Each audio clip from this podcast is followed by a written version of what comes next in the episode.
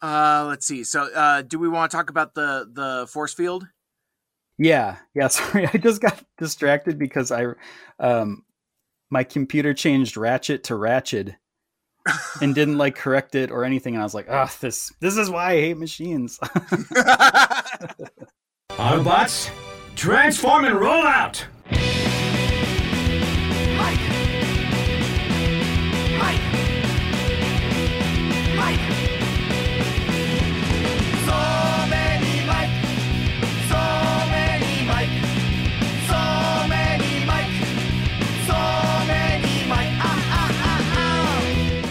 Folks, welcome back for another episode of Two Mikes, Two Furious Animated Transformers. We are the podcast where we are going through Transformers animated one episode at a time.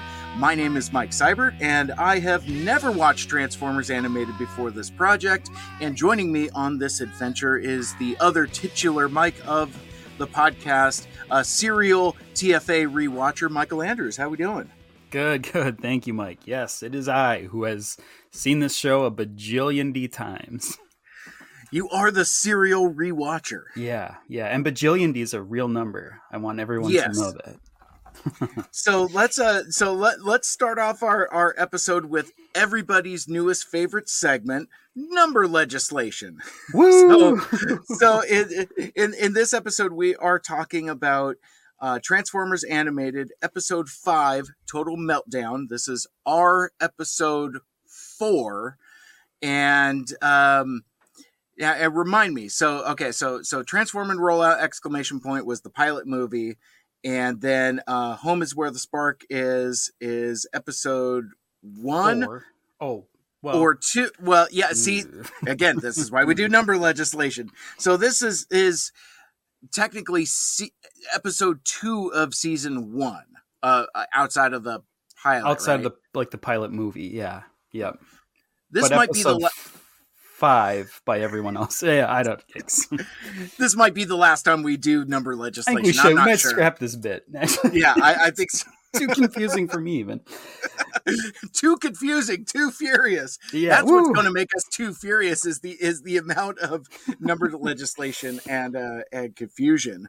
Yeah. Um, but hey, so b- before we get into the episode discussion, you had some literature you wanted to share with us, right? Yeah, yeah, a little bit. So the last episode, Home is Where the Spark Is, I found myself making a lot of references to Beast Machines, and in reviewing this episode, I saw another reference to Beast Machines, and I was like, and then I also went and rewatched all of Beast Machines, like almost in one sitting, which Oh my uh, I think people would think that's like torture. That's like uh, Transformers boarding or something. But uh, I I love that show.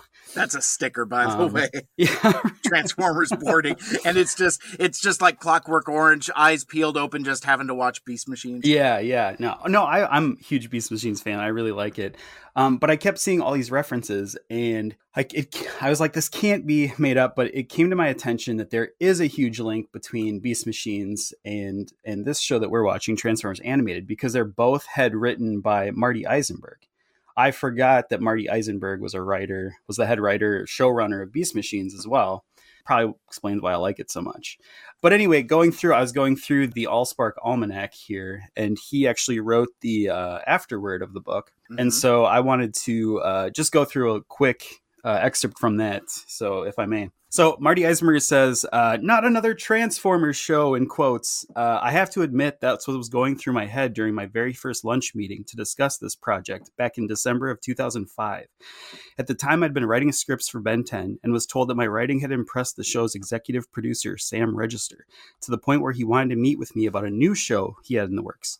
As the lunch went on and Sam described to me that what he had in mind a new approach, a character based approach, a fun approach my resistance gradually wore down. However, as the lunch went on, it also occurred to me that two words had yet to be spoken aloud beast and machines.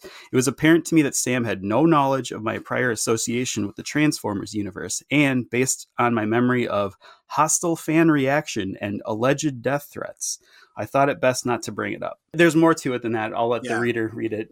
Uh, no one needs to hear my uh, audiobook work. I But- love it.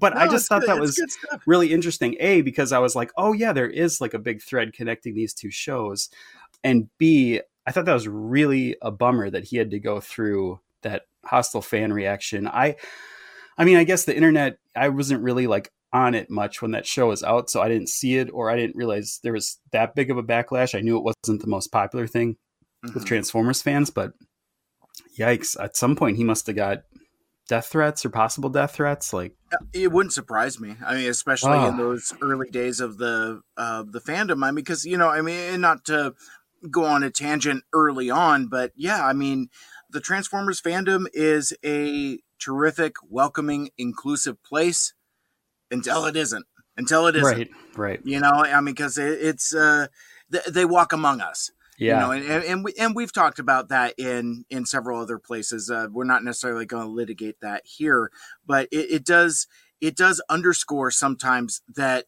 we as a fandom forget that human people create this stuff whether Yeah. whether it's the writers the artists the art direction it's like the, these are these are real people with real human people feelings and you know so it's it's easy for us to you know casually tweet oh well this is awful this is wretched i mean i i do a fair amount of that myself um Yeah. probably more than i should but yeah i mean to, to the point of being like so precious about something that you're uh, going to put like actual death threats is is is just yeah, that's ridiculous wild. I think it's really interesting too that Transformers Animated is like one of the more beloved by all in the franchise installments as far as like animated series go. And then Beast Machines is like on the polar opposite end of like one of the more hated, but the same guy wrote both of them basically. I think that's yeah super interesting. Well and and it And, also and it almost didn't happen, right? Like he almost was not willing to jump back in the ring and make Transformers Animated what it was because of the from that negative Feedback, yeah. backlash. Yeah. yeah, yeah, for sure. And and it sounds it sounds to me from from this excerpt here that it's more on the back of his work on Ben 10 than than anything Yes. else. And and you've talked about that in in some of our previous episodes, kind of like the accidental connective tissue between Ben 10 and TFA. There there's a lot of, you know, I mean, certainly aesthetically. Um, Yeah. I but I haven't really watched enough Ben 10 myself to uh enough as in any but uh but no I it's just like so it, it's a blind spot for me so I can't necessarily speak to that that connection other than like character models that I see you know it's a it's Right. a lot of it's it's a lot of Ben 10 it's a lot of I noticed it kind of like uh specifically in this episode I'm getting a lot of Batman Beyond vibes Like, Oh in- yeah. in a, in a way that I don't know if I clocked in the the first handful of episodes we did but this one like especially like in in the uh, character design of uh of meltdown and even like police robocop uh ed 209 look, look looking drone things it's just like i i don't i don't know it just it, it just kind of gobsmacked me a bit i was like my god this is almost a batman beyond episode It's Yeah. Well, actually, I'm glad you mentioned that. Uh, we can probably get to it when we talk a little bit more about the scenes, but um, I do want to mention that the writer of this episode was Rich Fogel, and Mhm. that is going to be important later when we dive into some of those points. So I'll save that for a little secret later to unlock. secret later i love it. All right. So yeah so i guess like uh, as as we say let's uh let's just uh uh jump right into it. You know the the transformers are or the i keep calling them the transformers but the autobots are uh kind of uh, uh, adapting to their new home in detroit on earth and they decide that they need to observe and acclimate to human culture more so how else can you uh, observe human society by uh, by by watching television? We've got over 5,000 channels to monitor here. Yes. And and uh, a couple things I want to point out here, like Bulkhead does the gimmick with his kibble flipping around to a chair. I love that. I love that it can do that. I wish the toy could do that to become the little rocker seat. But Well, apparently, um, or at least according to the the TF Wiki, apparently the leader class toy can do that. Really, It's not a toy I have or familiar with, but uh, that that's at least what somebody on TF Wiki says. But I either have to check if mine is that version of it that can do it, or I need to go out and get that toy because that is uh that I mean, that to me was like what really you know we can talk about all the other things about this show but what really made me fall in love early on was that it turned into a chair and i was like at least my love for bulkhead that that Yeah, Yeah. And, and and it's such a very bulkhead thing to do, and and he's Yeah. just so casual about it. Just just flip and just Yep. flops into the chair, uh, getting ready to to watch TV. And, oh yeah, and he's got like you know his uh, oil barrel drink of choice as well, which I like that. And and I, and I wonder because like you know we've talked about the Autobots base headquarters thing, trying to figure out what this actually is. Is it is it is it a factory? Is it a is it a um, you know storage facility, a warehouse, um, auto shop? You know, it is whatever it needs to be. But my my question is is like are are there just like oil barrels just like hanging around that that they can just like you know is it is it like a post-apocalypse walking dead situation where there's just like leftover food in the stores that they can just like help themselves Yeah. to I've, i kind of wonder about that um yeah may, i guess it's just whatever we need it to be in the moment right hmm Well, let's talk a little bit about what they're actually seeing on the TV because I, I, I was uh, taken aback by the Autobots' reaction to the programming that they're watching. So much vehicular violence uh, between like the uh, the demolition derby. I mean, like Prowl looks visibly upset. Yeah, I I thought that was such a cool touch to be like like the concept of destruction derby is like us watching Scream or something, Mhm. right? Like it's like horror to them. I thought that was really interesting. Nice little touch. Yeah, so so they see what is it like a, like a gas station commercial or or or something like that where where they see the where they see cars being refueled. So the next time you fill your tank, be sure to use Super Premium Mega Fuel. That looks like that hurts.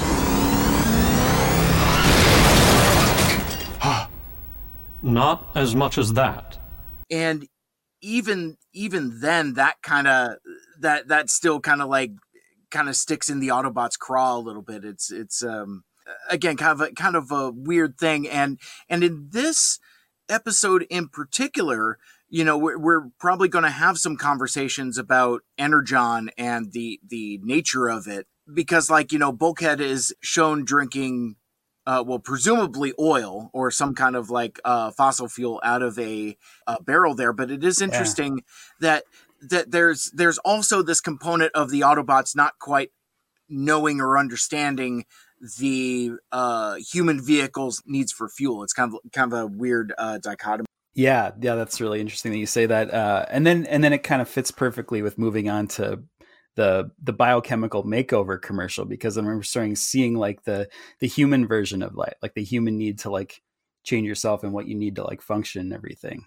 So that I mean that so it cuts to like the scary part for Transformers and cuts the scary part for me, which is the idea of the the biochemical makeover that that our uh, Prometheus Black here, our snake oil salesman, is is selling.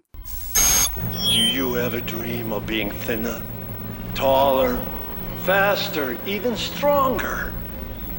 Well, these people did. And they turned their dreams into reality. And you can do that too with my biochemical makeover. Yeah. Well, and and you know, for for a kids cartoon, startling.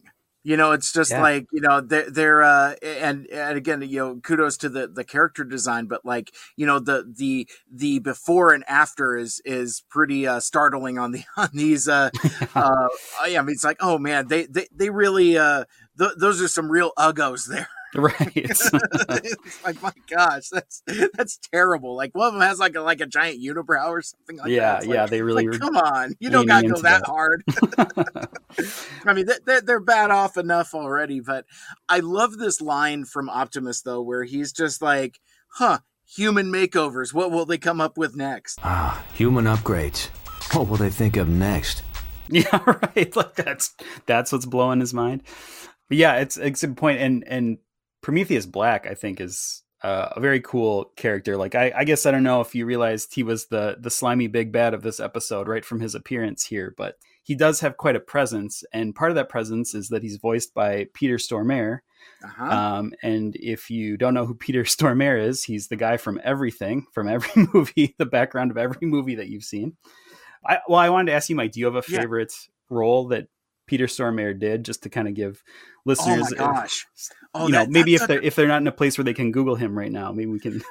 that's that's such a hard one too because he is so ubiquitous. He he is he is that guy. You know, oh, it's Oh, like he he's in a lot of Michael Bay movies.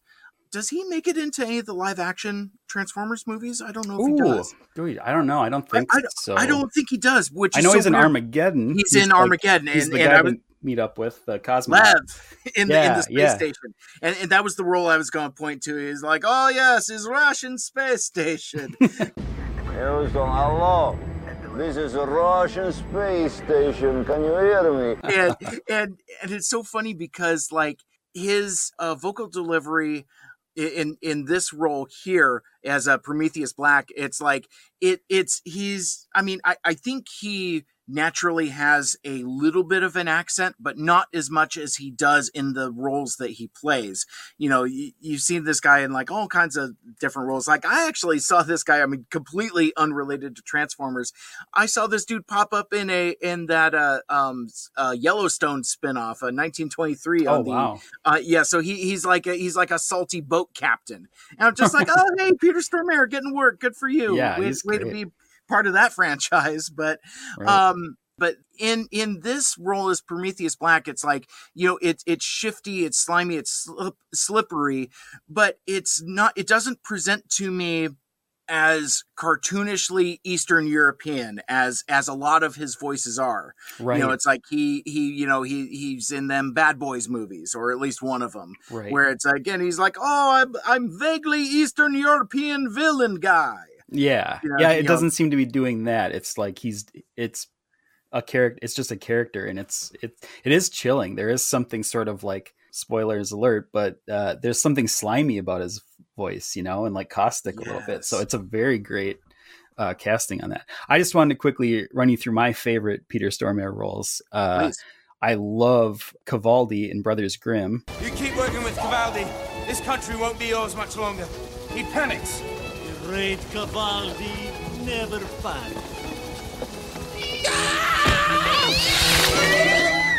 If you hmm. remember this movie, not maybe a lot of people do, but hmm. Brothers Grimm, check it out.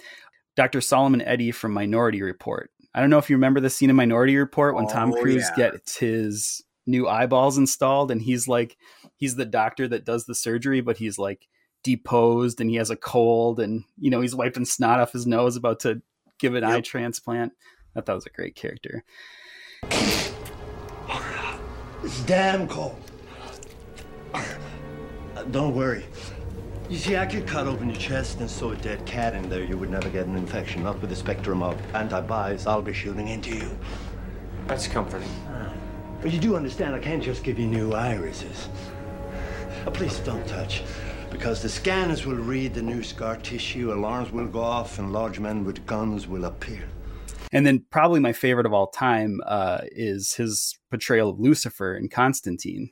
Uh, I think that's the best like version of that guy. Oh snap! I I haven't down. seen that actually. You haven't seen Constantine? No, Like the Keanu Reeves movie? no. Oh wow. Oh yeah, he plays uh, a very memorable devil in that movie. So I gotta check that out because that that seems a role perfect for him for for again that that slippery, slimy, and again vaguely Eastern European uh, type uh, type affectation. I, I think that that would be awesome. I yeah, gotta check that out. definitely, definitely my favorite. You know, on screen Satan. I guess if we're making that list. but, but yeah, no, On but, but screen Satan as as we advocate for the devil. You're the one soul I would come up here to collect myself. hmm So I've heard. Sonny, I've got a whole theme park full of red delights for you. Aren't you, a Peach? I didn't think you would make the same mistake twice. Right, but I guess the I guess the point we're making is, you know, he he's great at what he does and kind of playing these sort of like slimy underworld characters. And here in mm-hmm. Transformers Animated, it's you know no exception. He's he's this sort of like body altering of alteration snake oil salesman, fight promoter. Like you get that he's maybe a scientist, but he's more about looks and money, and you just get that all right away from this you know this one first glimpse. Yeah, I mean, especially with his uh, aesthetic. I mean, we'll we'll talk more about his outfit as we go, but Yeah. he's got like he's got like the hair, but he's also kind of got kind of like the thinning hairline a little bit, but he's got you know like the Right. long hair and of course the the wraparound The uh, shades, sunglasses. yeah. it's I mean, again, it's like they they really put a lot into this dude's character design to really give that visual shorthand of like this dude is a slime ball. Yeah. Yeah, well, and so he's here promoting a fight, which you think, you know, first you just think it's like a commercial for his his business, but then you see he's like in a fight promotion. He's kind of a weird twist on Fanzone, where he like also hates machines, but he hates machines because he, you know, wants humans to be a better machine. Like it's it's kind of the opposite, but also the same as Fanzone. Hi there, I'm Prometheus Black and I can transform you. But you're still not convinced? Well, then you better watch one of my greatest bio-enhanced success stories in action. You see them every day. They clean your house, they teach your children, and they take your jobs. But tonight, man will triumph over machine in a no-holds-barred fight to the finish.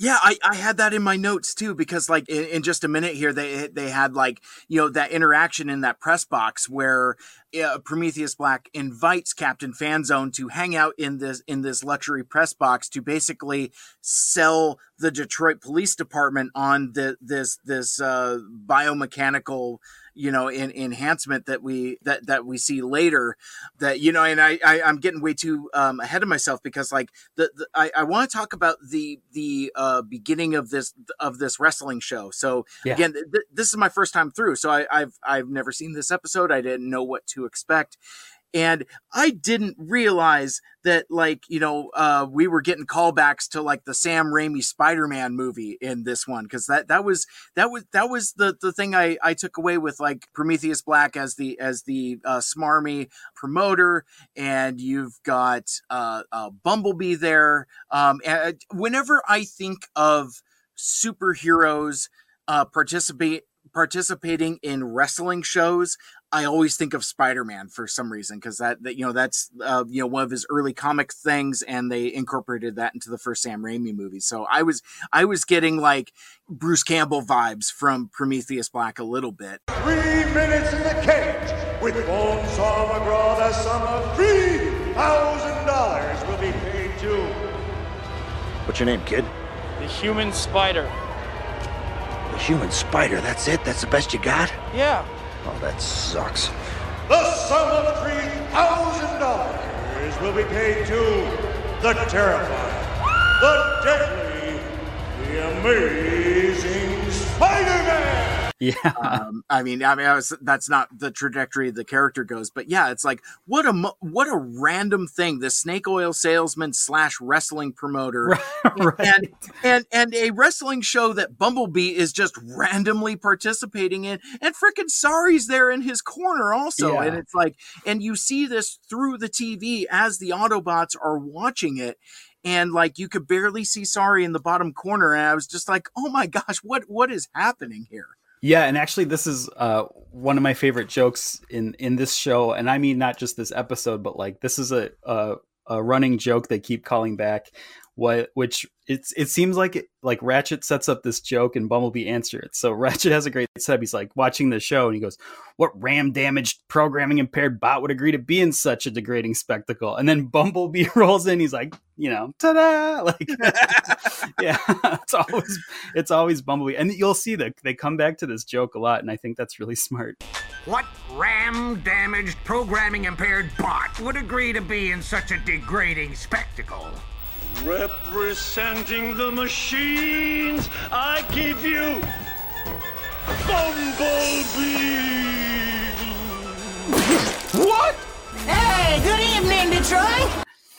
This episode is great for paying off jokes. You know, it's like you you've got no shortage of uh, short jokes, a lot of jokes at Bumblebee's expense, because you know we we've talked about this already. It's like I'm I'm already seeing the reclamation project of the focus shifting from Prowl being a dick to Bumblebee being being obnoxious. It's like uh, the more and more I spend with this version of Bumblebee, it's like this this kid's a little twerp. Yeah, right. he's a little stinker. Yeah, he's, a little, stinker. A little Dennis the Menace uh, of the Transformers. Yeah, exactly. He should have like a slingshot in his back pocket right, or something. Right. um, yeah, so he he's cool, and then his opponent is this guy named Cyrus Colossus Rhodes. And to give another sort of Batman shout out, he's kind of like Bane right? Like his abilities are sort of like Bane in that he's like a little old man that like blows yeah. up into a, a, giant mutant uh, strong guy. Mm-hmm. And I think his character design is like this is something that it's also straight out of Ben 10. Like uh, this is very this is very much. In fact, there's an actual character from the Ben 10 show that came out just before this show that looks just like this. It's sort of the Frankenstein. It's got the electrodes on its back, uh, oh, electric yeah. kind of pumping. Yeah, this is like straight out of that. Let's see. So, so Cyrus Colossus Rhodes, uh, voiced by Corey Burton, by the way. You know, yeah. uh, uh, doing doing extra legwork here, and I do. I have a mildly uncomfortable question. Mm-hmm. Is is this character designed for Cyrus Rhodes when he's in little old man mode? is is that is is that like a, a poor racial stereotype do you think? Because he's kind of got like the fu manchu mustache. It um wow. i don't i don't know if it would have hit the same way in 2008 but in 2023 it just i i, I don't know. It it, it, it, it hit me kind of funny but I, oh that's I, interesting.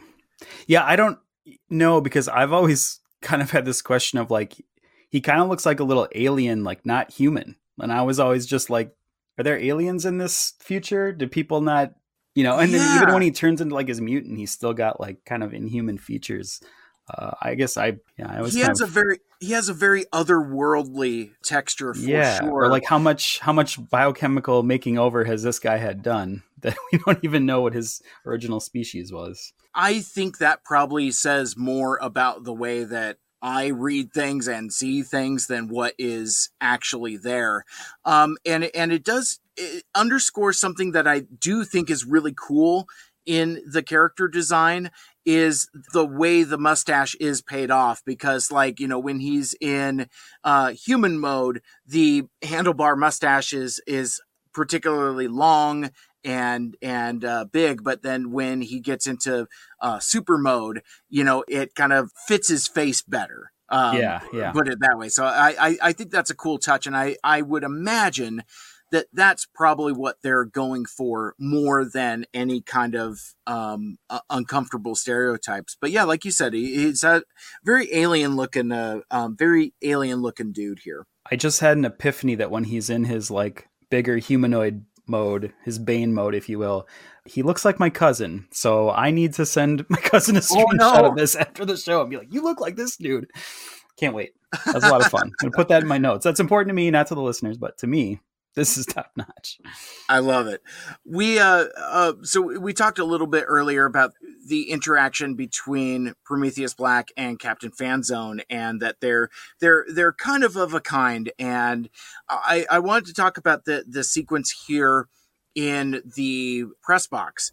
And oh, yeah. um so Fanzone is trying to eat this hot dog and again like I I eat a lot of hot dogs and a lot of terrible hot dogs and a lot of stuff that is that is terrible for me but this hot dog that fanzone has just does not look appetizing at all it's uh it's not okay but then like this this little um uh friendly robot this little little friendly robot buddy uh comes over and um what, does he say? He's like, you know, you know, please select your condiment or um, or something like that.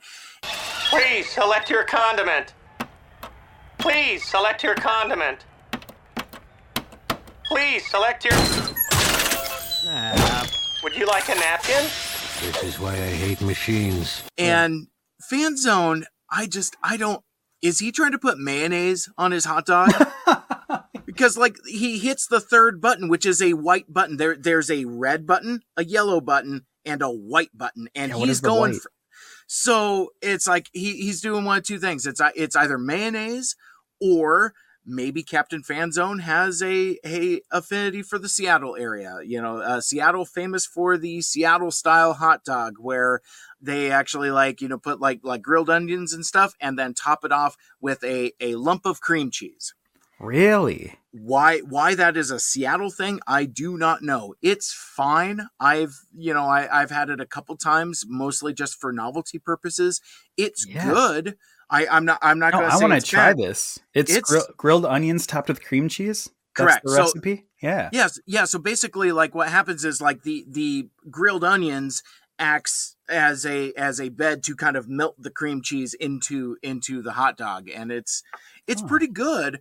Well, see, but- like all your friends and, and Transformers friends have been telling you this show is for you. It's just for this scene. It's just for Oh the Seattle Dog shout out. We didn't, and everything else, forget it. It was just about this hot dog. and and so then uh so so since he can't get mayonnaise slash uh cream cheese out of the dispenser see it goes I, I, either direction he just en- ends up getting a handful of uh mustard in, instead um but Fanzone's just a walking FML, right? He's just like, Ugh. I, I think some of that he brings on himself. You know, he just Oh, he yeah. just kind of puts that negativity out in the world, and and the world just kind of pays it back to him. Yeah, he's a self. He's self sabotaging. Uh, we can we can analyze this guy uh, through the lens of therapy. And, and it's fascinating too, you know, kind of like the this this undercurrent of anti-machine sentiment.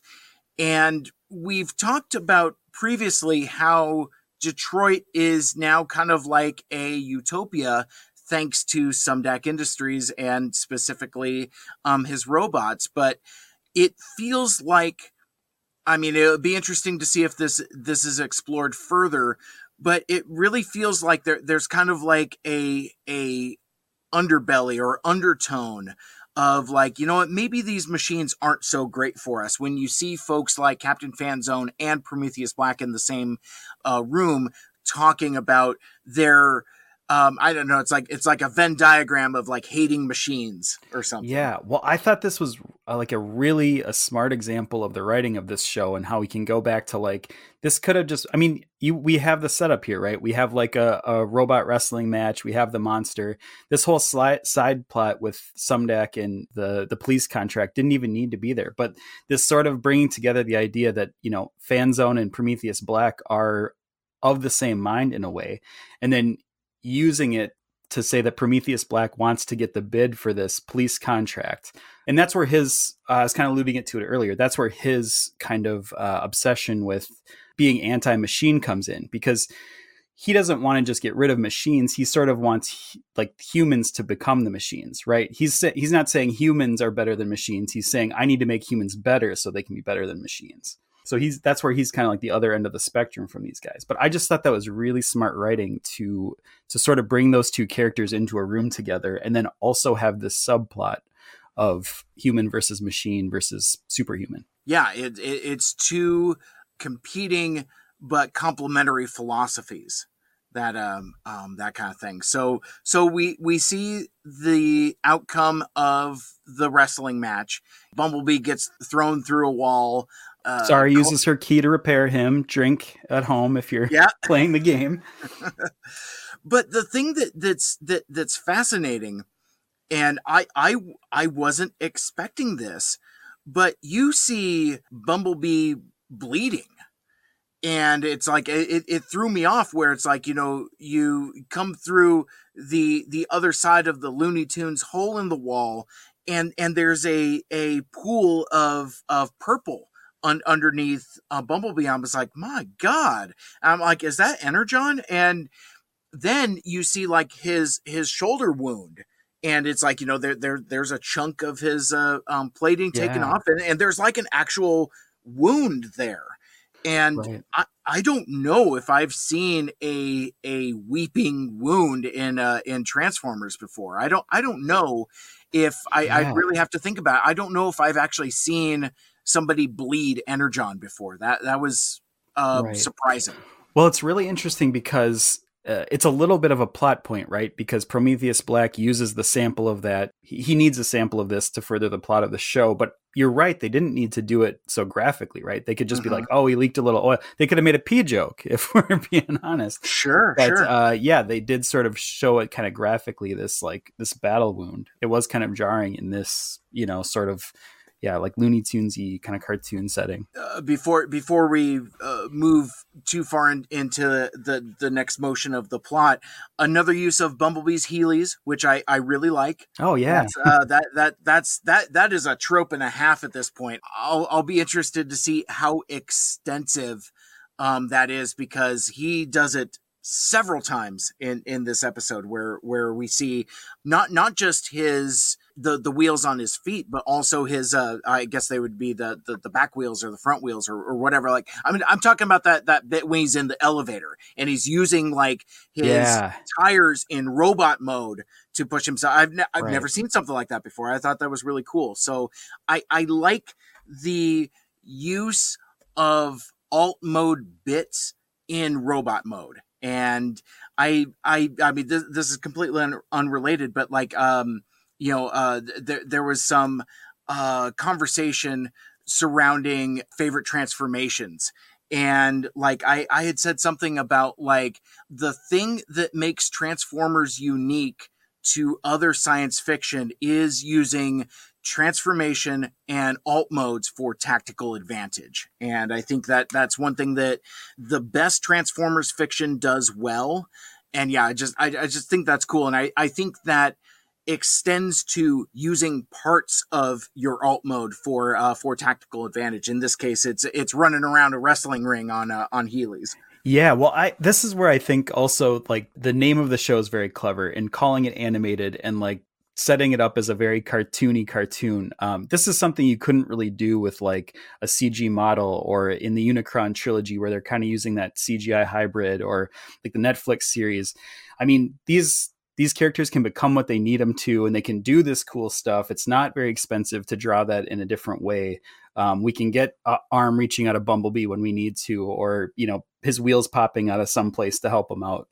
Uh, i think that's i just think that's one of the things that's really great about this show and i'm really glad they did it in this style uh, more and more seeing how they're you know it'd be one thing if they're like we're just going to draw it in this kind of weird animation style but we're not going to like celebrate the the vehicle mode stuff but they really found a way to like utilize that that design aesthetic to these to these situations. A lot of action, I guess, maybe another way to say it that Yeah, we don't yeah. normally get out of this.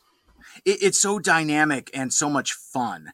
Like like I don't think this would have the same um, punch in 3D. Like you know you know we, we can't slip into a tangent, but take something like Transformers Earthspark that that is a 3D CG show that does have a, have a lot of kinetic action. In fact, I would say arguably some of the very best Transformers action scenes ever.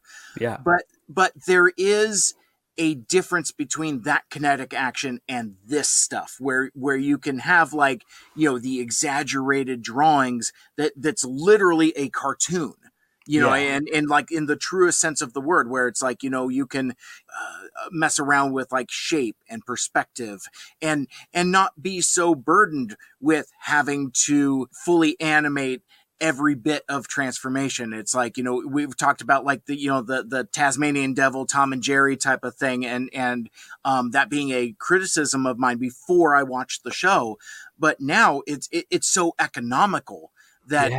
I would think it would actually be exhausting to watch every single transformation be a full transformation sequence. Uh, Right. for, for for lack of a better term, it's it's um it's it's really great fun. Um, I I do also like uh during this fight uh where uh um I, I think it's yeah it would have to be Cyrus Rhodes where it's like uh what are you yellow Stand and fight! What are you? Yellow? Well, duh. yeah, it's a good It's- little it- bit. yeah, a nice nice line there, and it, it's uh it, it's very much a a Back to the Future two moment there. It's a, what are you chicken? What's wrong, McFly? Chicken?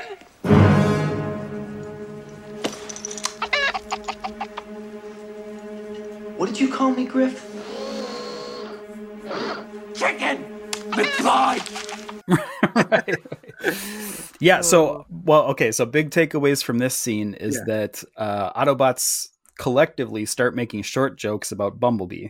Like, th- they make this feel like this is a running joke. Uh, All, all, everybody's in on it. Like, I don't think Optimus laughs at it, but like Ratchet, Prowl, like everybody's into the short jokes on Bumblebee.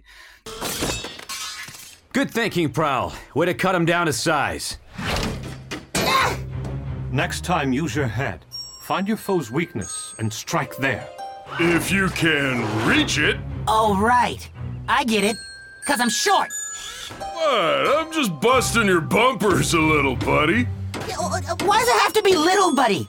Why can't it just be buddy? What's with him? Uh, he's just mad because he came up a little short. Okay,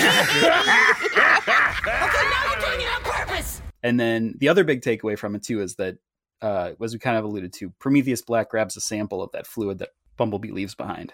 Mm-hmm. Mm-hmm. and you know and then you know next scene we see him uh, kind of using it to synthesize like this new sort of corrosive substance that he's working on because i think he's pissed right? Like he's been at this point he's been beaten by machines. Like the machines have proved that they're better than his you know his superhuman. It's sort of like uh, it almost kind of throws back to like episode 2 clone wars feel where like the separatists are using the droid armies and then we're using clones and there's this you know this sort of legislature of like clones are better because they can think and they're human and they're stronger and blah blah but like robots Yeah. are great because they're you know they follow orders and they're metal and all this stuff and now he's like oh yeah they are metal like we do need to do something about that Yeah, yeah, yeah. It's it's it's and and, and this quickly becomes a supervillain origin. Like like you know we, we've talked about this before. You know the the the thing that I think sets TFA apart from other Transformers uh, fiction is that there are actual supervillains and here you get like a straight up marvel comics supervillain origin story here in the in the uh, um, transformation um, of uh, prometheus black Clearly, mere physical strength is not enough to defeat these machines. However, by combining the Autobot's fluid sample with my steroids, I have discovered, as they say, a chink in the armor, thus ensuring the superiority of my biotech over Sumdac's robotics. um, we, we were talking about the uh, presentation of the new uh, Sumdac Industries, uh, Sumdac Systems uh, uh, police drones. And and it's so funny because like Isaac Sumdac is it he seems to be very proud of these new drones, but the folks that are there for this unveiling seem uh, they they seem very bored and Yeah. and apathetic, which which is kind of interesting. But then there's this um what is it he's talking about like i don't know like like the the, the tracking system or something like that and isaac sumdac says something about uh, it, it would it would prevent a reoccurrence of that unfortunate incident with the captain's wife um just before the the the drone explodes um, Not only is it larger and faster, but it also has improved recognition software. So we don't have a repeat of that unfortunate incident with the captain's wife. what what i mean that i mean that that's a neat little bit of world building that does not get paid off later but what i mean is is there a mrs fanzone was she like you know murdered by a police drone robot Uh, like yeah. this- No, I wrote that down too because it's such a weird thing because I don't as far as I can remember, I don't think we ever see Fanzone's wife ever again. I don't think it's mentioned. I'm trying to think there might even be like a day in the life of Fanzone episode, but like you know, I don't there's no Mrs. Fanzone, so this is quite the incident. And even at the end of that scene, I still want to talk about this scene a little bit more, but at the Yeah, end yeah, of yeah, that scene when Sumdac, you know, after everything goes to hell, uh he goes, "My my regards to your wife, Captain." This is why I hate machines. Oh dear, it wasn't supposed to do that. I am so sorry. Call us when you get those bugs worked out. My regards to your wife, Captain. And it's such a weird line because it's almost like a dig, right? Like it's sort of like, you know, give your wife my regards. You know, like there's just sort of a uh, a weird delivery of that. I probably It's- wouldn't have mentioned. I would probably wouldn't have brought it up at all. it, it's so weird. It's but yeah, you're right. It's weirdly bookend. So so I, I would imagine that the implication is uh, is she's still alive, but but I mean th- this raises more questions than it answers. I Yeah. I just don't understand because I was um I mean thanks for bringing up that that um that reference from Isaac Sumdac there, but like I I'm sure this is intentional. So this takes place in Detroit in the future, and you have a very Ed 209 Robocop looking police drone. Yeah. I'm sure that is intentional. I'm sure it's like, wait a sec, we're in Detroit in the future. Let's really see if we can Robocop this up, you know, like in terms of like imagery and and maybe it's like it's a little bit of trying to get some of that that Paul Verhoeven satire. I, I'm I, I'm not really Yeah. sure, but Well, that uh, actually makes sense because the the Prometheus Black commercial in itself is sort of like those fake commercials that uh, you see in RoboCop and and, and other Paul Verhoeven uh, joints, as it were. Red alert. Red alert. Red alert. You crossed my line of death! You haven't dismantled your MX stockpile. Pakistan is threatening my border! That's it, Buster. No more military aid. Nuke 'em. Get them before they get you. Another quality home game from Butler Brothers. They say 20 seconds in the California sunshine is too much these days. Ever since we lost the ozone layer. But that was before Sunblock 5000. Just apply a pint to your body and you're good for hours. See you by the pool.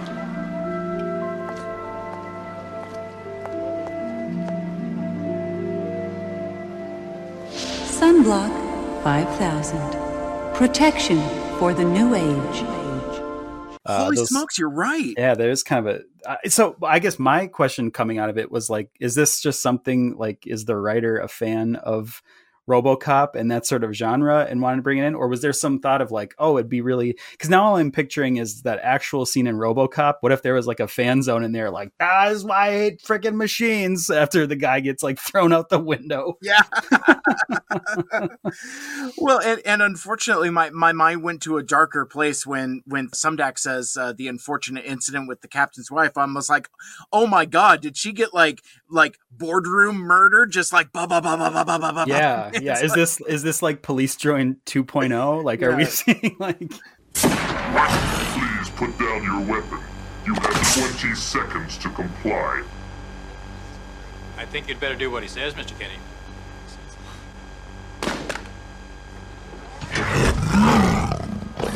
You now have 15 seconds to comply. You are in direct violation of Penal Code 113, Section 9. You now have 5 seconds to comply. Four, three, two, one. I am now authorized to use physical force.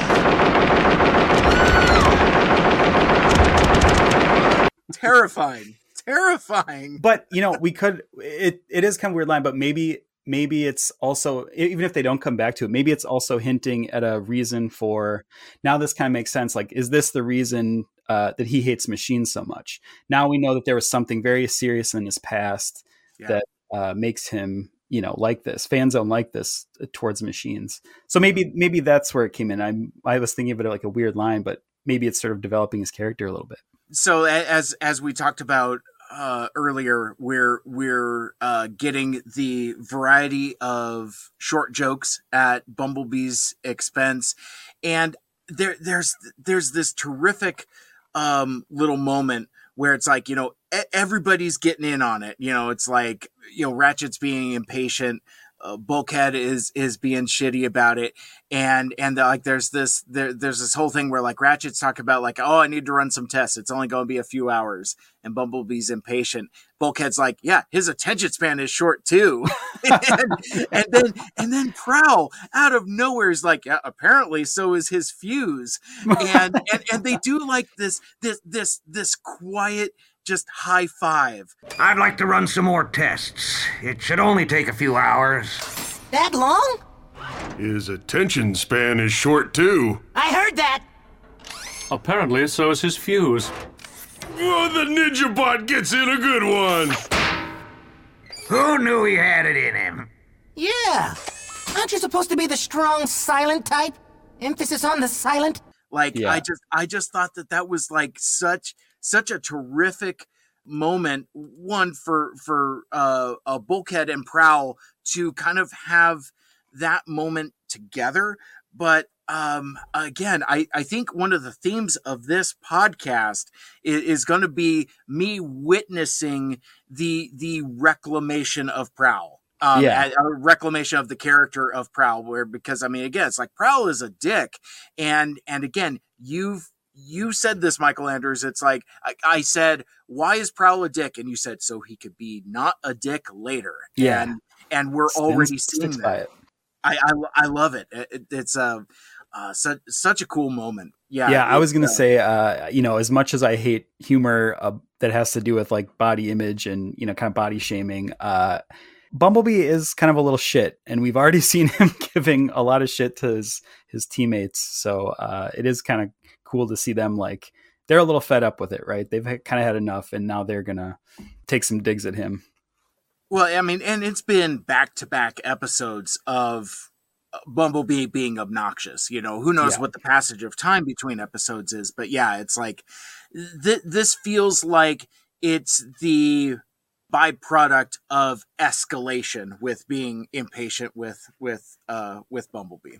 Yeah, and then I guess kind of the another little scene that I wanted to point out too, I don't want to miss over it, is that we also meet um, Pete Porter C. Powell, which is uh, Sumdac's rivalry. He's sort of like this Disco Stu science version of Sumdac, but uh, I think he's cool. I, I actually like this character and this character design a lot. Um, and he's sort of like where he's the foil of Sumdac. Sumdax wants to build these machines and and better mankind.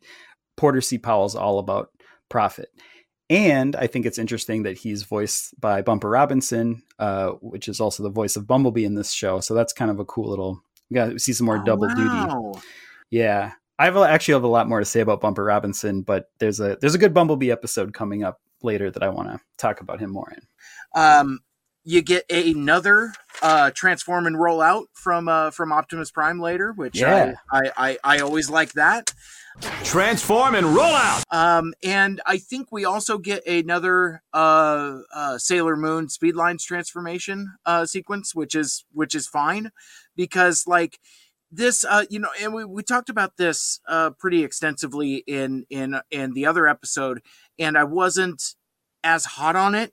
Here, I think it really plays because it instead of being filler, it's it's a emphasis point of like, okay, now we're gonna go do the superhero thing. You know, it's Yeah. it's it's it's it's a gear up um, type of uh, type of scene, and Totally. or or even like you know when uh when Voltron combines or something like that. It's like you know th- this this one I I haven't always been hot on these these types of scenes, but I I, I thought this one was uh, uh particularly effective. I I liked it. Oh, totally. Yeah, yeah, definitely. Um, moving on to, or going back to, I guess however you want to say it, we're we're talking about uh, Prometheus Black. Now he's kind of like this is sort of his supervillain origin story, and Ah. and this is where I want to bring up Rich Fogel, the writer, because now we're getting into the scene where he's like experimenting with this goo, and you know it burns him. This is a very like Joker.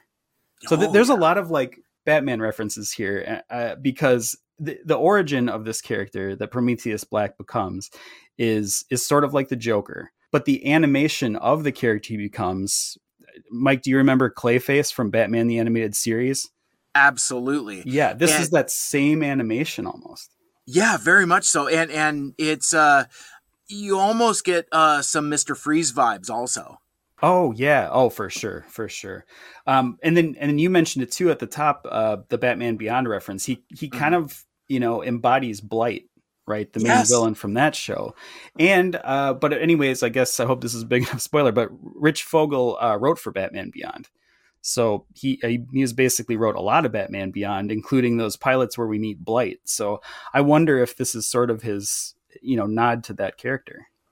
Oh, it very well could be. I Yeah. I I like that. I, I I think that would be uh, super cool. And and I think now would be as good a time as any to talk about the overall aesthetic of uh, the character of Prometheus Black now Meltdown. And you you had said something earlier in in the early goings of the episodes where we were talking about the overall design aesthetic and costumes and and you were talking about like you know uh, uh flared collars and go-go boots and you know bell bottoms and yeah. and and I was like uh, uh, yeah I guess I'm seeing some of that this is the episode where I was like oh this is what Mikel Andrews was talking about the whole time because I mean th- this this character design rules I mean you got you got like the the full Elvis collar, you've got the platform shoes, you've got the bell bottoms, as well as all of like the cool gooey meltdown bits and and uh, and a little bit of armor as well. It's a it's yeah. a it's a really really really cool character design.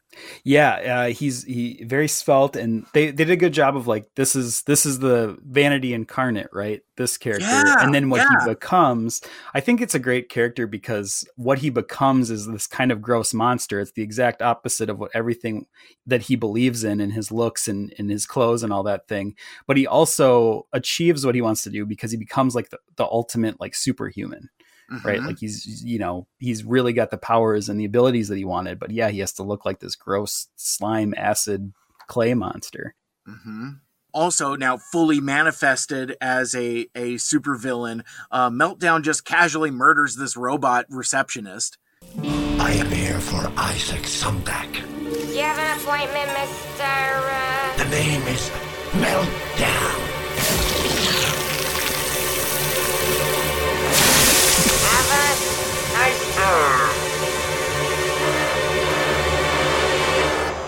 That was uh, yeah. Kind of I was going to ask. Do you think it's?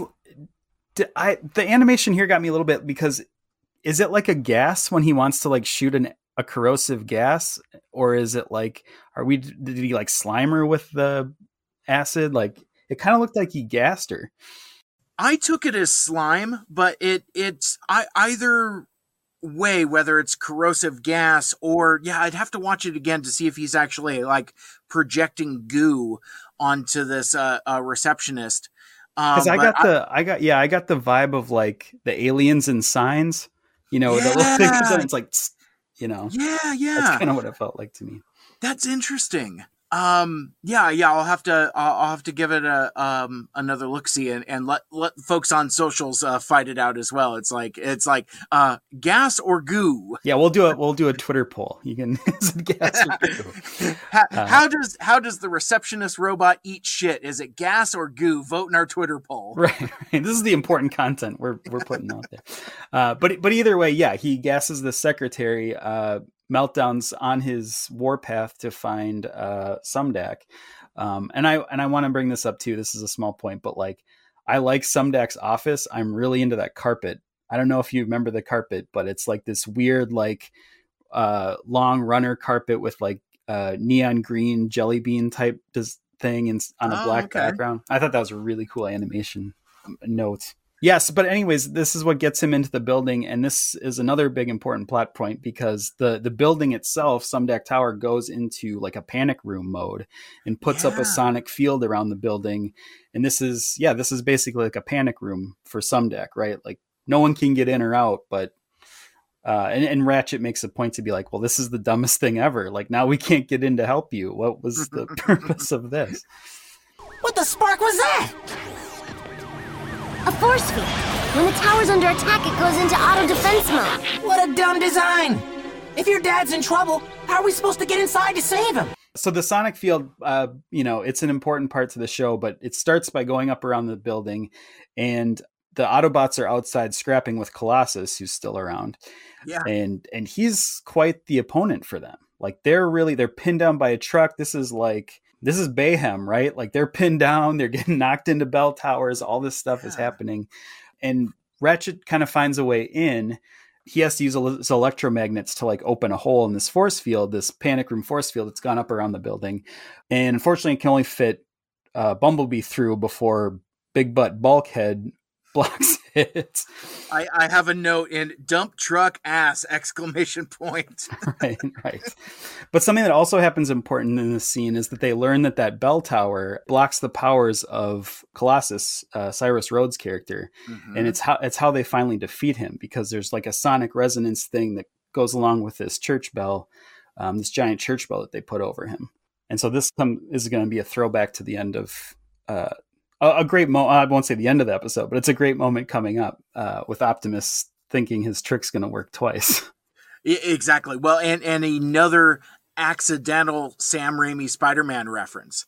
You know, it Yeah. because that that's that's how uh, Venom is defeated in in the much maligned Spider-Man three is you know through uh, literally like in in a church bell tower. So it's like I couldn't. I haven't watched those movies recently. I don't know why that's top of mind for me, but that that's uh that, that's kind of where my where my mind went. Yeah, well, I mean, if, yeah, if you're keeping track of the references, we have a Bane reference, we have a Joker reference, a Blight reference, a Clayface reference, now a Spider. Like there has to be some sort of, and and then we know the writer of the show wrote for a lot of like Batman and and DC properties and probably comic book properties. So I think there's definitely something there to it. I also like this this uh, little bit. It happened uh, um, a little bit ago, but like one, uh, you know, Colossus is, is, definitely a threat. But there's the there's this thing earlier in the episode where Prowl is talking about, you know, oh, you you just you just got to find the weak spot, you know, and like that just Yeah. does not work this time. I I do like that um, even though Prowl is being reclamated in in a lot of ways. He's still kind of an arrogant prick, and I I do kind of like when he gets a little bit of that hubris, where it's like, oh shit, that doesn't work, does it? The boss reinforced that little weak spot. Yeah, right, right. I I also want to mention this scene where like Meltdown is actually threatening Sumdac because this is a really interesting scene. There's some great line. First of all, there's some great lines by Meltdown here, right? He takes some he's some really like verbose and eloquent eloquent. Mhm. When you screw up the word eloquent, you know you're in trouble. Um, but he takes some digs at Sumdac. Uh, you know, and it, it kind of they're kind of based on looks. You know, he's calling him a nerd and a geek and all this stuff. Yeah. Um, I am smarter, better looking, and more educated than you, and yet everything you touch turns to gold, while everything I touch. Just look at me. I'm a freak, but I refuse to be beaten by some simpering nerd who merely got lucky. and you can it's definitely a, going back to that vanity how he thinks these things are important to him and he's like look at you. Like he's like get on a peloton or something this guy. Well, and and and he uh, makes it a point also where it's like, oh yeah, well you know you you just you just got lucky, and it's like, well you know look at me, you know look at you, that that that that kind of thing where it's like like you were saying, you know a a very more fixated on looks and aesthetics. Like, you know, he's a full on supervillain, but he's more concerned about his own look. He's, he's like, look at me, you know, throws throws the the goo against the wall there. right I, and i think i think that's so another really smart writing moment because even though he's coming at this from sort of like a i'm better looking than you i should be the one that's getting ahead he really hits on a point that stings Sumdac. And there's a moment where Sumdac just like is taken aback by it because he says, like you said, he said he's refused to be beat by a supreme nerd who got lucky. And that's when Sumdac kind of like has a jolt because deep down, Sumdac knows that all of this is based on he was the kid in the cornfield at the right time. Right. Like, so that moment, obviously, Meltdown didn't know he was hitting on that, but that was just, I think that's a cool level of character that, you know, that you probably wouldn't care about in, when writing a normal cartoon show. That's a level of like grown up, grown ass uh, adult TV writing Yeah. that I really appreciate. Yeah. Who is the show for? It's for everybody. Because Yeah. I mean, I mean, I mean, again, we can't call it out enough. Just, just the writing is just so goddamn smart in this show. Nothing is wasted. Right, right. Well, and then so Bumblebee gets in. Uh, he's coming to the rescue, and then we see that scene that you were talking about earlier that you liked, where he like goes up the elevator shaft using like his wheels. Someone used acid on that cable. But it'll take more than that to stop yours truly. Going up! uh, which is very cool scene.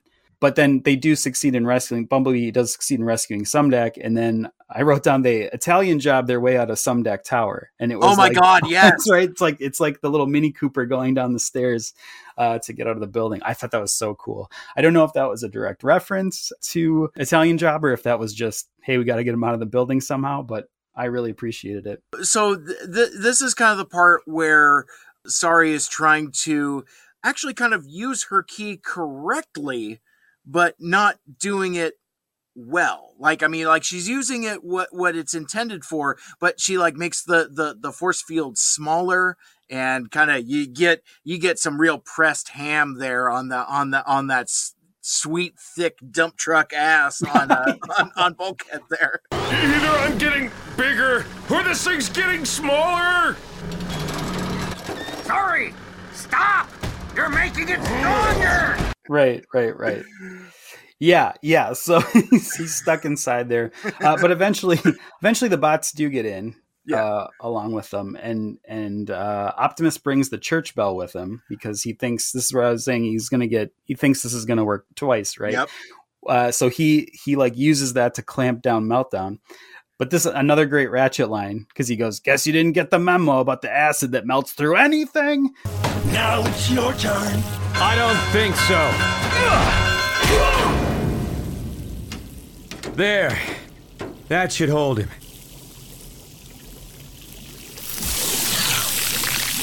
Guess you didn't get the memo about the acid that melts through anything? Fools! Nothing can hold me! Like that was such a great uh grandpa schools the kids moment i really appreciate Ratchet is awesome in this episode. Yeah. You know, I you know, we we we talked about it way back at the beginning, but I'm going to have to find a way to incorporate ram damage into into my Yeah. vocabulary cuz that is just a just a great salty old man exclamation. I, I Yeah. I really I'm like right up there with like Turbo Rev and Young Punk, you know, that, right that kind of right stuff. oh I, I have to wonder if that wasn't you know in the back of someone's head that that line of dialogue from Kup when they're writing ratchet because that had that feel of that of like ram damaged old guy you know like yeah yeah yeah. and, and and again more stuff for me which is which is great. I i do like you know one uh, one of my favorite weapons in this show is optimus prime's axe and I, I i love that it's just got like this like switchblade quality to it. Like he he pops it out and then it like folds out. But i have in my note prime would like to ask you a few questions as he, as he goes after the uh, uh the church bell. I didn't want want that to pass by as as as meltdown literally melts through the bell there. Yeah. Yeah well that that axe is cool and i love that it's like rocket powered to like help us swing. That is such like a full-on anime trope of like Yep. A big oversized rocket powered ah, kind of weapon yep uh, it's it's very cool and it's it's a staff you know it pole vaults him when he needs to it like there's a lot that they're doing with the abilities of that axe that i appreciate Suggestions on how to stop him? Hey, how about using the one thing that stopped us? Sari! The auto defense field! Gotcha! So Meltdown is uh, ultimately defeated by the the uh, combination of combo attack of uh, uh, Sari using the key in the right slot to activate the the force shield, and with uh, uh what what does he do? Uh, like, does Ratchet use like his magnet powers here or something? But he does something like with the field once once it's activated. yeah ratchet ratchet's like patched into the field and Sari like sends it through his electromagnets so it like charges up his electromagnet hand weapons to create a force field around meltdown like putting in its own little in its own little bubble and i love it because well a i love ratchet but i also i think of all their little handheld weapons i love uh, ratchet's electromagnets Yeah, and I also love this scene specifically because it reminds me of Transformers Revenge of the Fallen when Mm. Ratchet puts all like the the parts onto Jolt like there's like an interface in here where Jolt in the movie interfaces with Ratchet and they use that to like electromagnet all the parts from Jetfire onto Optimus to create Jet Optimus, the conclusion of the movie. So I'm just I guess my joy from this show is like all the little things that are sort of like precursors to um, Revenge of the Fallen, because obviously that came out a couple years after this show. right. But the wheeled feet, you know, is like the Sideswipe thing from the movie, um, this little scene. Like there's all these little things that I don't know, maybe subconsciously affected choices for the masterpiece that is Revenge of the Fallen. Well, and and surely that movie was either in full production or at least pre-production. I mean, like when when when did this air? Uh, February of two thousand eight, and Revenge of the Fallen came out what sometime in two thousand nine, if I if I'm not mistaken. Yeah, yep. So I mean, so yeah, I mean, surely um, th- there's got to be some kind of like cross pollination somewhere. Yeah. Or like Um, someone was coming in watching dailies and being like, "Hey, you know this? We got this guy with wheel feet. Do you do you need a do you have a wheel feet guy there?" Right. Or or conversely the other direction. I li- I like my version better where it's like they they watch like the the the yeah, they're watching the wrestling match and say like, "Oh, hey, Bumblebee's like really going quick on those Heelys there. What if what if we put that on a live action character?" Yeah, yeah. There you go. Uh, I also another great Ratchet line here when he got when he has meltdown in the in the globe. He says, Oh my "I say let him stew in his own juices." Like isolate that sound bit because that is a great line. You can't melt what you can't touch. I say let him stew in his own juices. Yeah, well, and and he's literally like, you know, I I I was, you know, because I I don't know how many of these supervillains like recur, um, but like I was actually like kind of concerned as this this force field bubble is filling with like meltdown juice. I'm like, oh my god, this guy's going to drown himself in his own corrosive acid. It's like because Yeah. it's already like, I mean. I, I, I'm trying to remember if he's if he's experiencing pain from being exposed to his own acid or not. But either way, he's he's not having a great time of it. He's he's Right. really kind of suffering in in that bubble. Yeah, And it is kind of a dark, dark ending for the character, and then a dark line from Ratchet from the Doctor character, right? Yeah. Let him stew in his own. And you know that could have been delivered a lot more funny, right? Like I say, Mhm. let him, you know, let him stew in his own. Like it was dark. Like there was this gravelly, like I'm pissed, you know. Yeah, yeah, and and that's the difference too. You know, it's like you know, uh, inflection and line delivery is, is important. Like you know, on the on the page, you know what what what happens to a toad when it gets struck by lightning. Same thing as everything else. You know that that that line kind of kills on paper, but when uh, um, Halle Berry doesn't quite get the inflection right, it's uh, it it, doesn't work. Right. Uh, but yeah, I, I I agree with you. I I like that. You know, he's he's mad. Ratchet is mad when when uh when he's saying that. Well, and I I love the idea of Ratchet. This is also why I liked the More Than Meets the Eye Lost Light version of Ratchet. There's something Yeah. cool about that. Like, yes, he is a doctor, but he's also seen a lot of shit, and he's not really a doctor anymore. There is side of him that's just, you know, it's the Danny Glover. I'm sick of this. I'm too old for this shit. You know, like Yeah. he he wants he just let's get through it however possible. Let's just do what needs to be done. Well, and he wears his trauma. Um, uh, I was going to say on his sleeve, but not exactly. But he has like the broken chevron on on on his crest there. Yeah. So that's like part of his character design. And you know, we, we um like Kup in Transformers the movie, he does have kind of like some like extra lines on his face, and I yeah, so some so dings and dents of time worn on. Yeah, exactly. Yeah. So so it's it's it's it's right there on Front Street that you know he's just wearing his age and trauma and and his grouchiness and it, it's interesting because like I I've, I've compared Ratchet TFA Ratchet to Bones McCoy from Star Trek and and and that and that I, I I still believe that but the thing that's interesting that that makes those characters a little different is that Bones doesn't necessarily carry his trauma around with him where whereas Ratchet every line he says has that undercurrent of like this is why I am the way that I am where whereas whereas Leonard McCoy is just a grouch.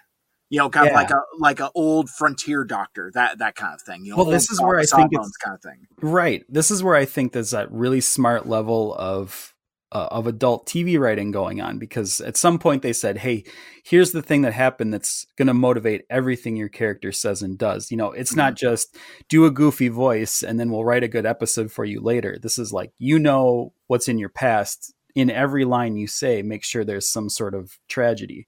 Mhm, Um, I think mhm. that's so cool. And recently, I just rewatched the J.J. Abrams 2009 Star Trek, and God, I love Bones in that movie. Like, Oh, what a great delivery for that character. Well, and, and Karl Urban just is, Oh, terrific in that role. I mean, it's Fantastic. amazing, and and it's like it. Uh, much like a lot of the other uh, performances in in that movie, I mean, I, I I love that J.J. Abrams movie because like it basically like so I I'm I'm Blade the Daywalker. I can walk between worlds. I am both a Star Trek fan and a Star Wars fan. So it's like I I don't even mess around with that. You know, which which is better discourse because I I Same. I love them both for for very you know different reasons and things like that. But like the the thing that I like about the J.J. Abrams movie is that it made the Star Trek characters, which are terrific archetypal characters, and makes them approachable for a contemporary audience. Yeah. And and and I like that basically he made a Star Trek movie that that's a Star Wars movie. Oh, totally. Yeah. Because yeah, it- that was it- his uh, resume for doing Star Wars, right? Absolutely. They're like, what if we have this guy do a Star Wars movie for real? Because basically, Star Trek 2009 is basically a Star Wars movie starring the the original uh, Star Trek cast, which Yeah. which I think is great. But I was going to say with with the uh, uh, performances is like I I like that they're evocative without being outright imitation. I um I've heard criticism of the Karl Urban performance saying it's like oh it's basically a Saturday Night Live skit, and I I don't agree with that. I don't share that theory, but No. I I do like that it very much evokes the spirit of what uh DeForest Kelley was doing with that. Is just just the, the this cantankerous old uh Sawbones. I I just I don't know. I I I need to watch that movie again. I saw you tweeting about it. It's while you were- awesome. while yeah, and a lot of people have responded to that tweet. I mean, I barely ever get anyone talking to me on Twitter, and that tweet has drummed up. A, I guess maybe people haven't seen it in a while, or they're coming back around to it. But Well, well, Pluto TV themselves liked that and and interacted with you. They said they hope you feel better. yeah, yeah, I thought that was Oh. really sweet. I know we're here sponsored by Tubi, of course, but Yes, uh, of I really love Pluto TV. Like, I can't say enough good things about Pluto TV. Well, and they Pluto- often do they often do like a like the two back to back um, Revenge of the Fallen and Dark of the Moon, like little mini marathon. So Oh man, they're Transformers fans too. That, that that's a real Mikel Andrews double feature there. Good. Oh, lord. and they I guess the other big thing they have a whole channel of Transformers. It's called Transformers TV, and they just play, you know, various episodes of Transformers from all throughout history, uh, Yeah. all day long, twenty four seven.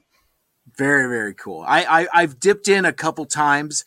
You know, that I've I've I've I've watched a little bit of TFP. I don't know if I've caught a TFA episode, and if I did, I would turn it off immediately for for Oh, uh, yes. not not having uh, secret spoilers. Uh, it's like, oh my god, what is happening? Right.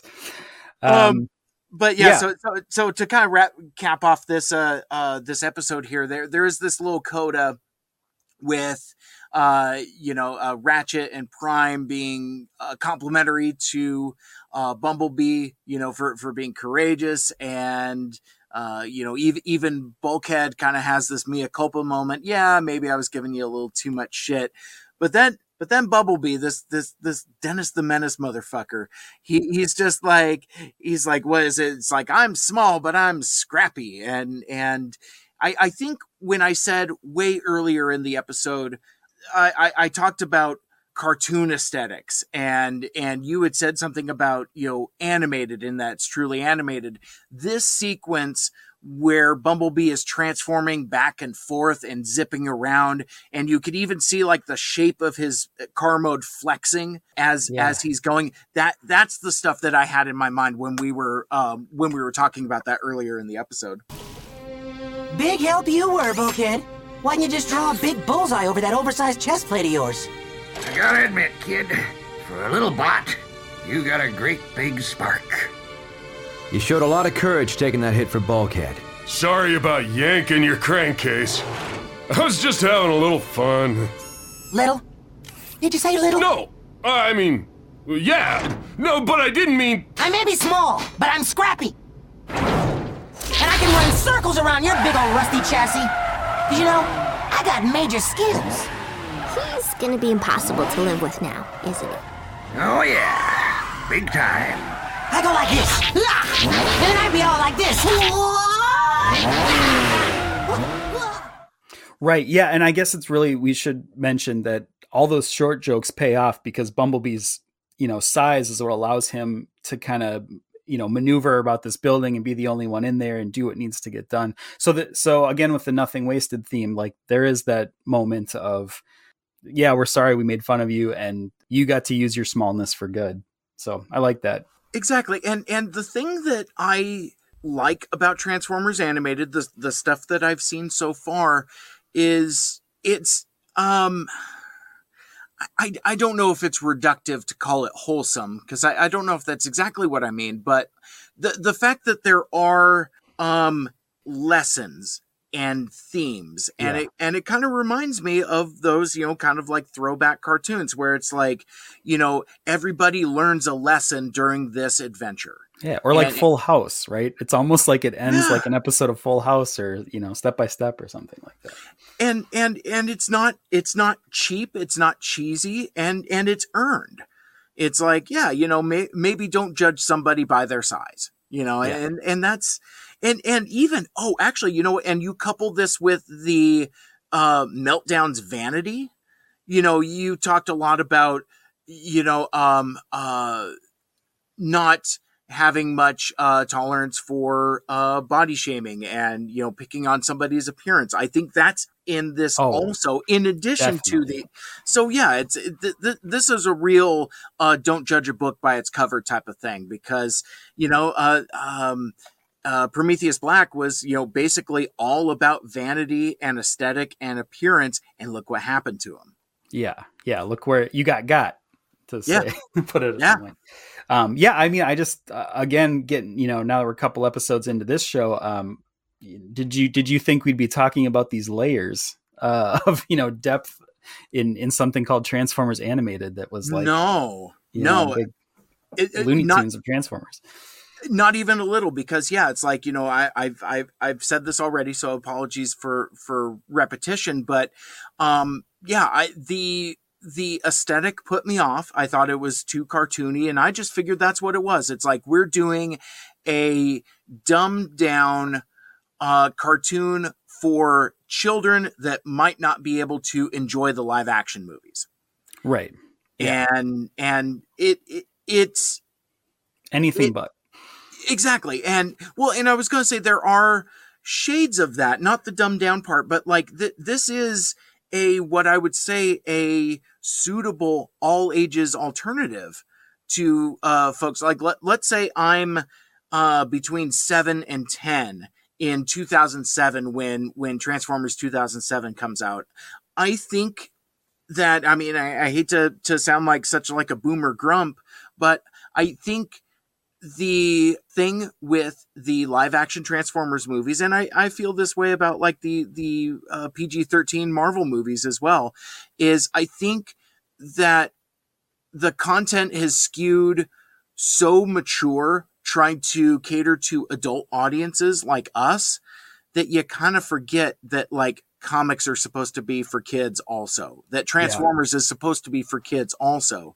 So the thing i've said uh, numerous times it's like this this is this is terrific all ages content. I don't feel that it's condescending to kids but i i also feel like it's rewarding for adult audiences in a way that i never would have imagined i i just i i never thought we would have been talking about like themes of you know uh, uh hubris in in in a in a cartoon Yeah. um, but then again, I guess I guess I shouldn't be surprised because you know we, we talked so much uh, about other stuff like Batman the animated series. I mean that that had um oh, and Batman Beyond, you know, and and those had very mature complex themes in those as well. So I don't know why I'm so surprised that that style of storytelling is still prevalent in this if if if that makes sense it's like I, I i'm surprised but now i'm surprised that i'm surprised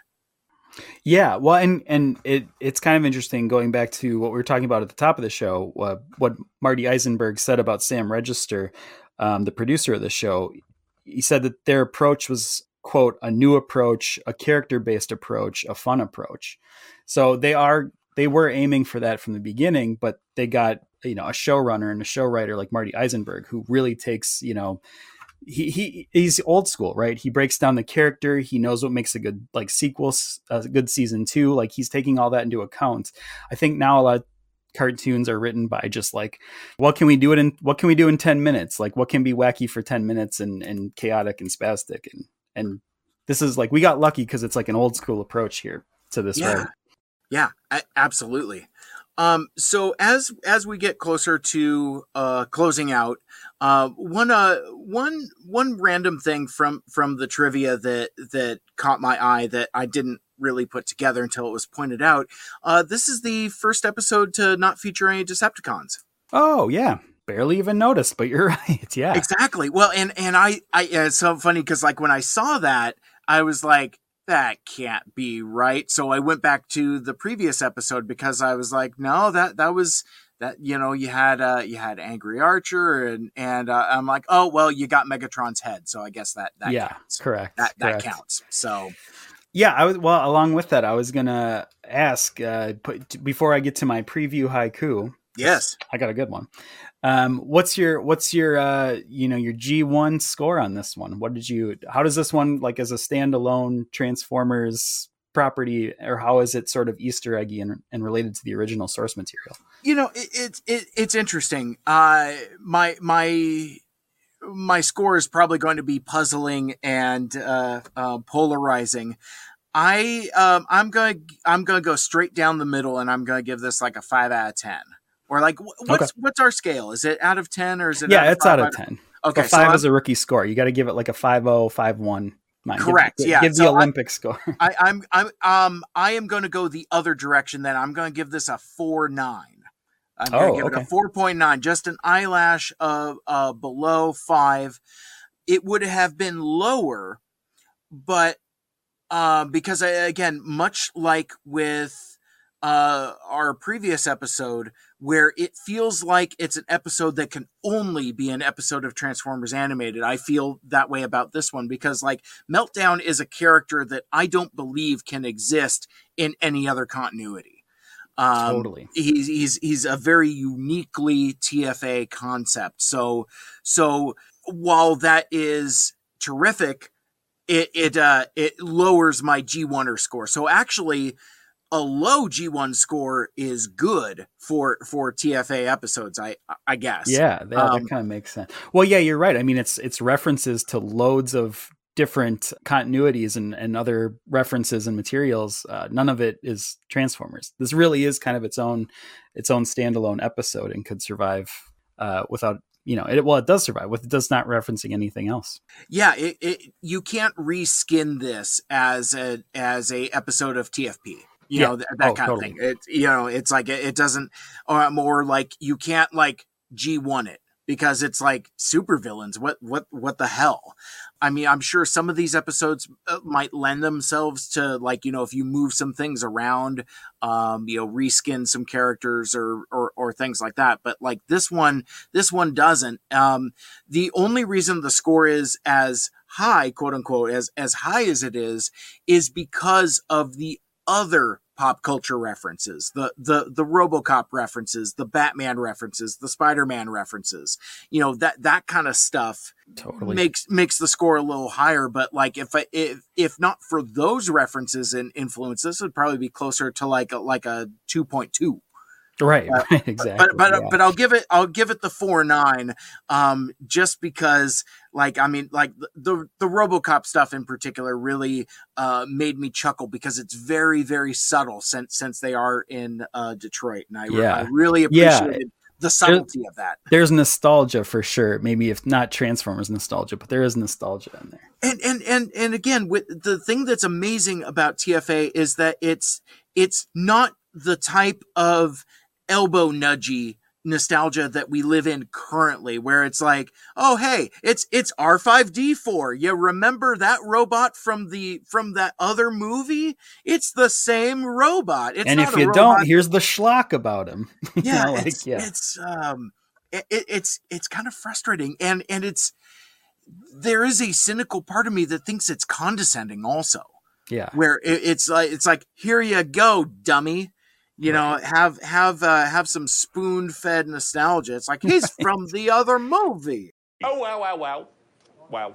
that kind of thing. It's Yeah. uh it's it's it, it it's kind of frustrating whereas i like this stuff. It's like here's the other thing too. For all of these references that we've talked about it it could just be our own imagination you know maybe maybe they have no tether to robocop maybe there's there there's uh you know maybe like the the spider-man stuff is is entirely coincidental which is Right. just as awesome but it's it's there if you want to look for it and if you want to see it and interpret it but it's not like required viewing it's not like i i have to i have to read an entire series of novels to know what's going on in the in this cartoon episode it gives it Yeah. Well, to harken back to my literature classes, put on my professor glasses here. Oh, uh, yeah. you know, none of that is coincidental. I mean, maybe maybe the writer of this episode wasn't specifically mentioning or referencing RoboCop, but it's there in the back of his head, right? Like that comes out somewhere. Um, it's it's interact intertextuality. It's it's everything. You're the you're the product of what everything you've seen before, and that's going to make your way. If you're creating content, it's going to make its way into it. So before we get to your uh, haiku, which I'm I'm very intrigued by because I'm I'm very interested for what potentially is is going to happen in in our next episode because I haven't watched it yet. I just have the uh, I just have the title and a thumbnail, and I was like, we doing Dinobots in here? Um, so so I'm really excited for the next episode. But I thought before uh, before we close out here, would you would you like some more listener feedback? Oh, please, yes. Um, so I, uh, you know, I've I've collected a couple uh, uh, tweets and things that that have sent us, um, uh, things that folks have sent us. Sorry, easy for me to say. Um, I got uh, got a couple tweets and messages from a friend of the show, Dave Cabal. Um, who has been a fan of Autopod Decepticast and has been a fan of uh, the stuff I do at Mike Seibert Radio.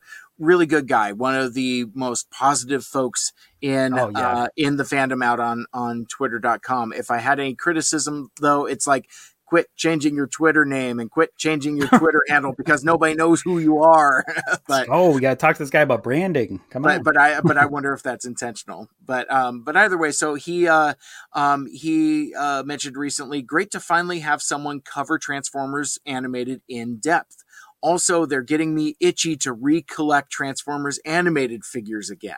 So that's so that's that's another one for Yeah. um uh you know going down the rabbit hole. And you know, I don't I'm not gonna say that we're uh like triple takeover and just like you know uh accidentally spike the market on any toy lines that they cover. It's like it's so funny they, they do an episode on Binaltech and suddenly like Binaltech and alternators get super expensive. You know they, they recently did an episode on machine wars and and you know those figures are suddenly super expensive again. And it's uh it's i mean i mean talk about being like actual influencers in uh in this space it's Yeah. uh it's incredible but like so I I don't know if two mikes too furious is going to cause a run on uh on tfa action figures but um th- well, I don't know. That Legacy Collection Prowl came out pretty much the same time as we launched the show. So I don't know. I'm going to take credit for that one.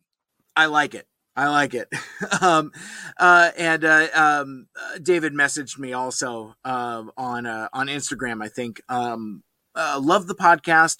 I think you found a perfect partner in each other that you guys balance out everything. It's a fun listen and excited to see you guys add more episode to the podcast.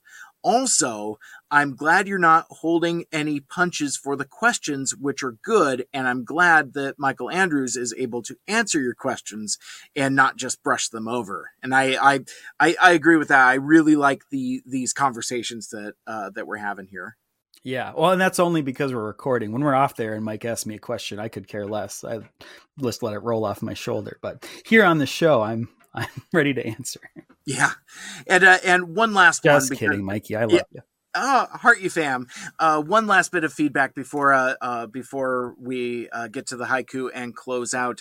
Uh, this uh, this from uh, Stuart, who is one of the uh, co-hosts of the recently somewhat returned uh, More Than Meets the Ear podcast, where they're talking about Transformers Cybertron and um, I, I, think they seem to be on a release schedule of releasing an episode right before a TFCon or something. It, that, just kind of seems to be the pattern. Uh, their, their, hosts are very busy, but anyway, it's it's a really fun podcast. Uh, go check it out. More than meets the ear if you have any uh, affection for Transformers Cybertron, and even if you don't, it's a it, it's a fun hang. It's a you know Trish and Josh and Stuart and uh, and Susan are are are really fun together. Um, but anyway, so so Stuart uh, posts a great episode, Mike's. plural. um, I I hear I enjoyed hearing Mike Seibert catch those references and enjoy the show for its merits, but also he uh, posted to to you to Mikel Andrews. Yes, Mikel Andrews. I too remember Out of This World. You're right. Yes the communicator in that show looks exactly like the Allspark. Sidebar: uh, There's a board game called Small World, and my first thought was a Small World out of this world crossover. Yes, love it. Yeah. um, and uh, yeah, he he was disappointed that that did not happen. But yeah. I share a brain with that guy because like that is the type of thing that happens to me. It's just so that would never be a board game in a million years, but I'm just like that could be something. That could be something. that that would be super rad. So like I I wasn't into Out of This World, but I I was huge into Small Wonder. I uh um I oh I, yeah I'm the opposite, but I've only recently discovered Small Wonder. That, yeah, Small Wonder rules. Well, yeah. I mean, she's a robot. I mean, come right. on. It's like so. I mean, I mean that's that's an easy one for me. But yeah, so that's uh um we'll have some more listener feedback in our uh, next episode uh, uh, coming up uh, next uh, TFA episode six, Blast from the Past. And uh, stay tuned to the end of the episode for more information about how you can contact us on on the social medias. the the feedback has been incredible. folks seem to be picking up on what we're putting down and digging it. And um, yeah, please uh, feel free and give us uh, that, that feedback. You can also call our voicemail hotline, and we will play those voicemails on the air. Mikel Andrews, what uh, what are we doing next time? Yes. Well, I first of all, spoiler alert, I think uh, your your G1 score is going to be a little higher for this next episode. Mm. Uh, but my preview haiku, my pre-coup, uh, here we go. Things get Jurassic. New bots make an appearance. Just let Bulkhead smash. I love that. I love that. And um, so yeah, so we, we we have been two Mikes, two furious. Uh, my name is Mike Seibert. I'm Mikel Andrews. And uh, and oh yeah, that's right. We don't do that here. I was gonna say uh, until next time, tell all or one, uh, make good choices and and wear a mask and wash your hands and all that stuff. I, I don't I, I don't think we do that kind of stuff here. We just get some pizza. Yeah, there you go. we'll see you guys next time. Woo woo. Woo woo. Oh man, you got me with that Daywalker line between Star Wars and Star Trek. That yeah. really that really Want to be a guest on the show? Send us an email to Mike's Too Furious at gmail.com. Interact with us on social media. You can follow Two Mikes Too Furious on Twitter, Facebook, and Instagram at Two Mikes Too Furious. And raise your voice leave us a voicemail message at 260 274 Mike. Again, that's 260 274 6453.